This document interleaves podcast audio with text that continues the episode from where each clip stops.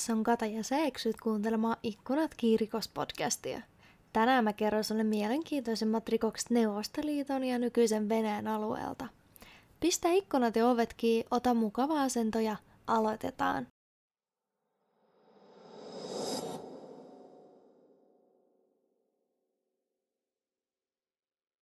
Hei vaan kaikille ja tervetuloa kuuntelemaan kolmoskauden jo seitsemättä jaksoa. Jos tähän alkuun kerron vähän kuulumisia, niin Instagramin puolella mulla ylittyi tuhannen seuraajan raja ja kiitos teille kaikille. Sen kunniaksi mä päätin järjestää teille pienen arvonnan, ja jos se kiinnostaa, niin siitä voi lukea mun Instagramista nimimerkillä ikkunat kii. Mä julkaisin tänään sinne jo kaikki tiedot, joten sinne vaan osallistumaan. Mutta jos sitten siirrytään tämän päivän aiheeseen, niin tapahtumat sijoittuvat vuoden 1982 syksyiseen Permin kaupunkiin. Syyslukukausi oli juuri alkanut ja lastentarhaopettaja Karina käveli töihin. Paikan päällä hän huomasi, että ulkoovi oli auki eikä lukossa, kuten sen kuuluisi olla. Tämän lisäksi tarhan vartijaa Aliftina Krilova ei näkynyt missään. Kun Karina sitten lähti etsimään vartijaa ja tarkistamaan paikat, omaksi järkytyksekseen hän löysi pukuhuoneesta kuolleen Aliftinan. Miliisit tulivat heti paikan päälle selvittämään tapausta. Kukaan ei ymmärtänyt, kuka olisi halunnut vanhalle vartija Aliftinalle pahaa ja vieläpä lasten tarhassa. Vielä siinä vaiheessa kukaan ei osannut olettaa, että kohta alkaa sarjamurhaajan jahti.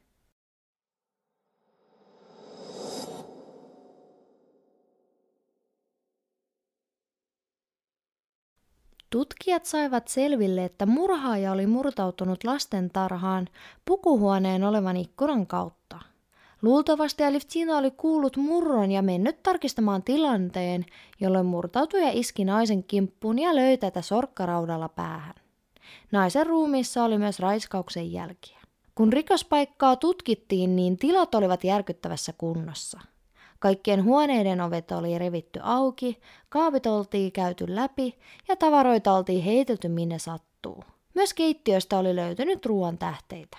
Murhaajalla ei siis ollut mitään kiirettä poistua murhapaikalta, mutta tutkijat pohtivat, mitä hän sitten etsi kyseisestä tarhasta. Ainoa johtolanka oli yksi ainut sormenjälki vessan oven kahvassa. Seuraavaksi lähdettiinkin selvittämään itse Aliftinan lähipiiriä. Vanha nainen oli kahden lapsen äiti ja kolmen lapsen lapsen isoäiti. Hänet tunnettiin mukavana, kilttinä ja rakastavana ihmisenä, eikä hänellä oikeastaan ollut edes vihamiehiä. Ainut mahdollinen epäilty oli Aliftinan entinen mies Igor Krylov. Pari oli elänyt yhdessä yli 30 vuotta, kunnes tuli ilmi, että Igor oli pyöritellyt toista naista Aliftinan selän takana. Tutkijat pohtivat, oliko mies murhannut entisen vaimonsa koston seurauksena, sillä mies oli istunut viimeiset kolme vuotta vankilassa ja kirjoitellut Aliftinalle kirjeitä rakkaudesta ja unelmasta palata yhteen, mutta Aliftina ei ikinä vastannut. Igor oli juuri kuukausi sitten päässyt vankilasta vapaalle ja kaiken lisäksi käynyt kaksi päivää ennen murhaa tarhassa, jossa nainen oli töissä. Aliftina oli silminnäkijöiden mukaan häätänyt miehen ulos, mutta miten sen jälkeen kävi, kukaan ei tiennyt. Tutkijat päättivät lähteä kuulustelemaan miestä ja tämä oli ollut krapulassa. Hän oli kyseisenä murhapäivänä ollut eri kaupungissa ystäviensä kanssa juhlimassa synttäreitä. Tämä alibi pystyttiin myös todistamaan. Igor oli täten syytön ja nyt tutkijat olivat umpikujassa. Kuka olisi ollut murhan takana?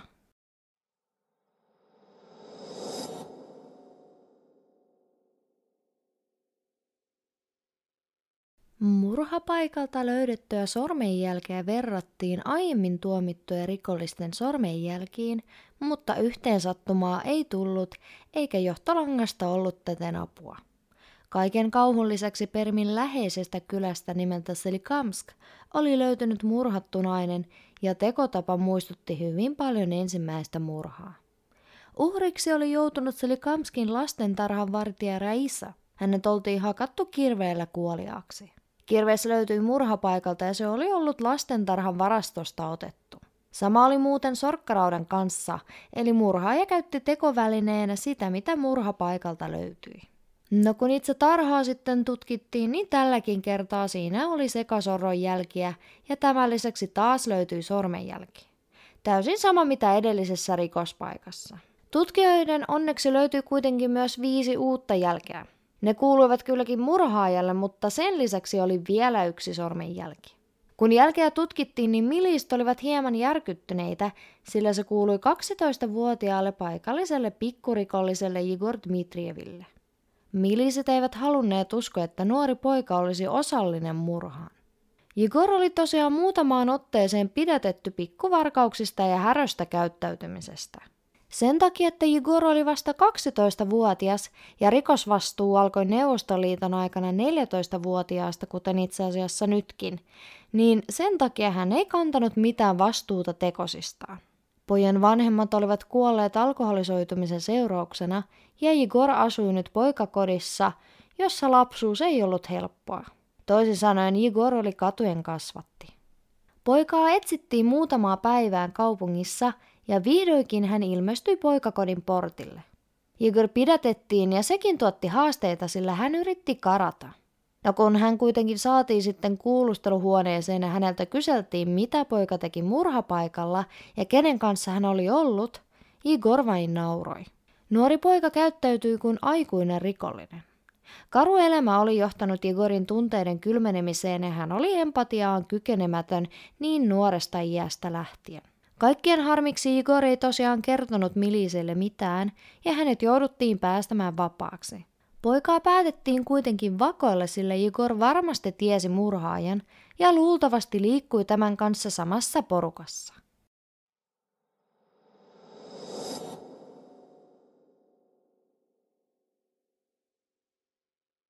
Tutkijat vakoilivat Igoria ja pian huomasivat, että hän viettää usein aikaa erään kerrostalon ullakolla, ja tällöin milist päättivät jäädä yöksi vahtimaan, tapahtuuko siellä mitään ja tulisiko sinne ketään, ja heidän onnekseen tuli. Tutkijat pidättivät kaksi 20-vuotiaista nuorta poikaa, jotka kuuluivat paikalliseen rikollisjengiin. Yksi pidätetyistä oli Ivan Fyodorov, joka oli jo 15-vuotiaana saanut tuomion ryöstöstä ja ollut nyt vuoden vapaalla.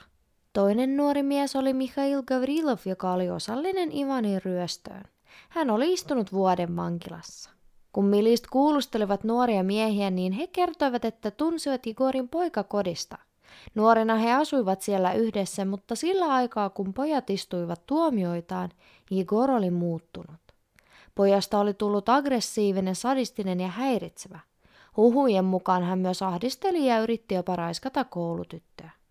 Tämä oli Miliselle kuten muillekin järkyttävää, sillä Igor oli vasta sen 12. Nuoret rikolliset kuulemma silti pitivät huolta Igorista ja tänä iltana olivat tuoneet hänelle ruokaa ja lämpöisiä vaatteita. Ulkonhan alkoi viiletä. Nuorten miesten kertomat pitivät paikkaansa, sillä kangaskassista löytyi makkaraa, perunaa, vilttiä ja parit villasukat. Tutkijat vielä vertasivat nuorten miesten sormenjälkiä murhaajan omiin, mutta osumaa ei tullut ja miehet päästettiin vapaalle. Tutkijat kuitenkin päättivät keinolla millä hyvänsä saada Igor puhumaan.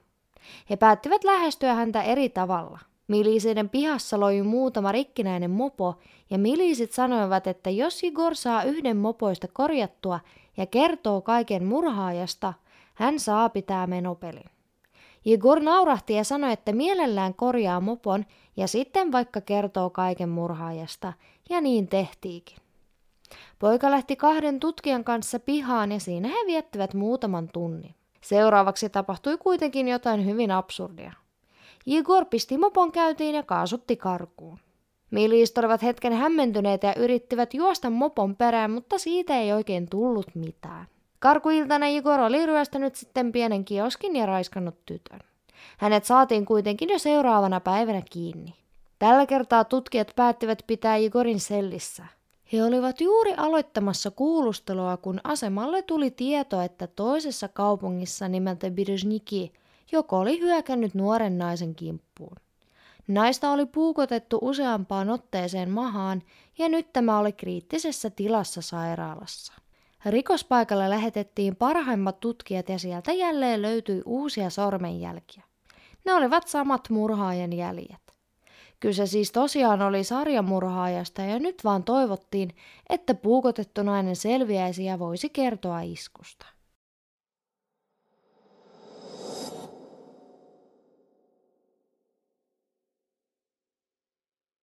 Murhaajan uhriksi oli päätynyt 24-vuotias Albina Alieva, joka oli töissä kokkina lasten tarhassa. Albina selvisi ihmeen kaupalla hengissä iskun jälkeen ja tuli jopa tajuihinsa, mutta hän ei pystynyt puhumaan, sillä hän oli mykkä. Tästä huolimatta miliisit ja Albina pääsivät yhteisymmärrykseen, sillä tyttö piirsi nuorehkon tumman pojan ja kirjoitti, että hän toimi yksin. Mitä tulee Brezhnikin kaupunkiin, niin sinne oli matkaa permistä kokonaiset 200 kilometriä. Tällä kertaa miliisit tekivät myös tärkeän havainnon, että murhat ja hyökkäykset tapahtuivat rautatieasemien lähettyvillä. Luultavasti murhaaja oli kotoisin permistä, mutta nyt oli karkuteille pohjoiseen päin. Tutkijat päättivät lisätä vartiointia pohjoisilla juna-asemilla ja pidättää epäilyttävän näköisiä nuoria miehiä. Tämä taktiikka vähän epäilytti kaikkia, mutta muita vaihtoehtoja ei oikein ollut. Mitä tulee Albinan hyökkäykseen, niin mies oli murtautunut yöllä tarhaan siihen aikaan, kun Albina oli siivoamassa keittiötä. Hän kuuli murtautumisen ja meni katsomaan tilannetta, ja tällöin murhaaja toimi tutun kaavan mukaan. Puukotti naista ja sen jälkeen käytti hyväksi, minkä jälkeen meni syömään tarhan keittiöön. Miliisit olivat hyvin epätoivoisia ja heille ei ollut mitään hajua, minne mies suuntaa seuraavaksi. Seuraavana päivänä kuitenkin Kirovin alueelta tuli soittoa miliiselle. Vanha nainen soitti apua Zaikin Dom-nimiseen tarhaan, joko oli murtautunut sisälle. Miliisit hän tulivat heti paikalle, mutta murhaaja oli ehtinyt karata. Soittaja oli jälleen tarhan vartija, joka oli kuullut, että joku rikkoi ikkunan. Tämän jälkeen vartija soitti heti miliisit, ja kun murhaaja oli nähnyt, että naisella oli puhelin kädessä, lähti tämä äkkiä karkuun. Vahtimummo kertoi, että murtautuja oli noin 20-vuotias nuori mies. Hän oli keskipitkä laiha ja ruskea silmäinen ja hiuksinen. Hänellä oli myös viikset. Tämän kuvauksen avulla tehtiin piirros, jota jaettiin kaupoissa, asemilla ja muutenkin kaduilla. Kaiken tämän lisäksi vielä rikospaikalta löytyi murhaajan salkku. Tästä salkusta ei ollut muuten mitään apua, paitsi siitä löytyi kaikki kymmenen sormenjälkeä, joita alettiin aktiivisesti tutkimaan ja vertailemaan kaikkia mahdollisten tietokantojen omiin. Murhaajahan oli edelleen vapaalla. Jo seuraavana päivänä 15. lokakuuta murhaaja oli iskenyt Rastovin alueen Askai-kaupungin lasten tarhaan. Hän oli murhannut miesvartijan ja vei ruoan ja pienen rahasumman. Kokonaisuudessaan kahden kuukauden aikana murhaaja oli ehtinyt suorittaa neljä murhaa ja kaksi murhan yritystä. Milisien epätoivo jatkui ja jo seuraavalla kerralla murhaaja iski Krasnodarin kaupungissa. Mies oli iskenyt Krasnodarin rajalla olevaan pieneen kouluun. Ihan tavalliseen tapaan murtautui ikkunan kautta ja vastassa häntä odotti tällä kertaa kaksi vartijaa. Aljek ja Irina Ivanovat. Vanha pariskunta vartioi koulua ja nyt he joutuivat sadistin uhreiksi. Alek oli kuullut kellarista ikkunan rikkoutumisen ja lähti tarkistamaan tilannetta. Murhaaja hyökkäsi Alekin kimppuun ja kun Irina näki mitä tapahtui, hän kiljahti ja yritti juosta piiloon naisten vessaan. Murhaaja kuitenkin löysi vanhan naisen. Hän pahoinpiteli molemmat uhrit ja raiskasi Irinan. Tämän jälkeen mies teki tavallisen kierroksen koulun tiloissa ja poistui paikalta.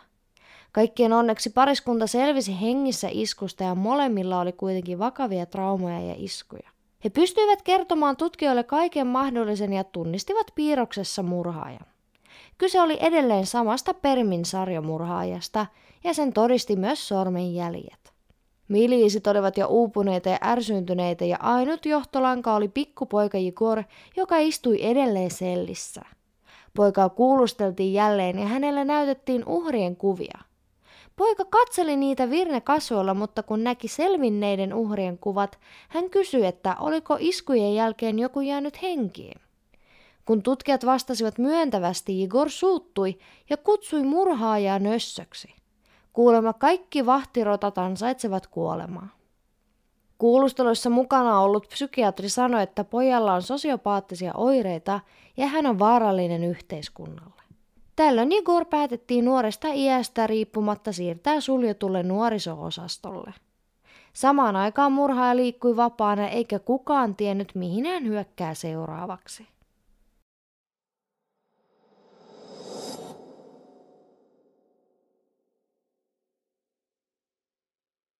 Viimeisemmästä hyökkäyksestä kului viikko, kun milisiasemalle tuli ilmoitus, että tutkijat ovat onnistuneet selvittämään, kenelle rikospaikkojen sormenjäljet kuuluvat. 19-vuotiaalle Vladimir Jegoroville. Tuli ilmi, että Vladimir oli aiemmin tuomittu murhan yrityksestä ja oli joutunut nuorisoleirille, josta karkasi. Koska leiri oli ihan eri alueella, Permin miliselle ei ilmoitettu, että Vladimir oli karannut. Milisit suuntasivat täten Vladimirin lapsuuden kotiin, jossa vastassa tutkijoita odotti nuoren miehen äiti. Vladimirin kotioltavat näyttivät olevan hyvät ja perhekin oli normaalituloinen. Vladimir oli kuitenkin eksynyt väärään porukkaan. Hän liikkui poikakodissa asuvien kanssa ja oli aiheuttanut perheelle paljon harmia. Nainen ei tiennyt, että Vladimir oli karannut, vaan nuori mies oli tullut kotiin ilmoittamaan, että hän pääsi vapaalle. Seuraavaksi hän oli lähtenyt siskonsa luokse Tagagoriin. Kun Vladimirin äiti sitten kyseli, mitä hänen poikansa oli tehnyt, kukaan ei halunnut kertoa, mutta karu totuus tuli ilmi. Tutkijat ryntäsivät sillä aikaa Tagagorin siskon luokse siinä toivossa, että mies vielä majailee hänen luona. Niin kävikin, että Igor oli ollut siskonsa luona, mutta oli lähtenyt kuulemma jo edellisenä päivänä ulos, eikä ollut vieläkään palannut. Ehkä hän lähti ilmoittamatta. Tutkijat kuitenkin uskoivat viimeiseen asti, että Vladimir ilmestyy siskon luokse ja päättivät piiloutua asuntoon odottamaan. Heidän onneksi taas kahdeksalta illalla ulkoovi kävi ja Vladimir palasi asuntoon. Mies pidätettiin saman tien ja hän yritti jopa karata, mutta se ei enää onnistunut. Kuulusteluiden aikana Vladimir oli hyvin epäinhimillinen. Hän nauroi uhreille ja sanoi, että heidän aika olisi muutenkin pian tullut, niin mitä sitten pari mummoa sinne tänne. Hän myös sanoi, ettei näe mitään pahaa syödä ruumiin vieressä, jos on nälkä, ja tämä oli myös hieman epämiellyttävää kuunneltavaa. No kun tutkijat kysyivät, mitä pikkupoika Jigor teki tarhassa, mies nauroi ja sanoi, ettei tiedä edes koko poikaa. Tästä huolimatta oli selvää, että heillä oli jokin yhteys. Tutkinta kesti aika kauan, mutta itse oikeudenkäynti oli hyvin nopea. Vladimir sai kuolemantuomion, joka suoritettiin ampumalla. Jegor taas tiettyjen lähteiden mukaan sairastui laitoksessa ja menehtyi keuhkokuumeeseen 16 vuoden iässä.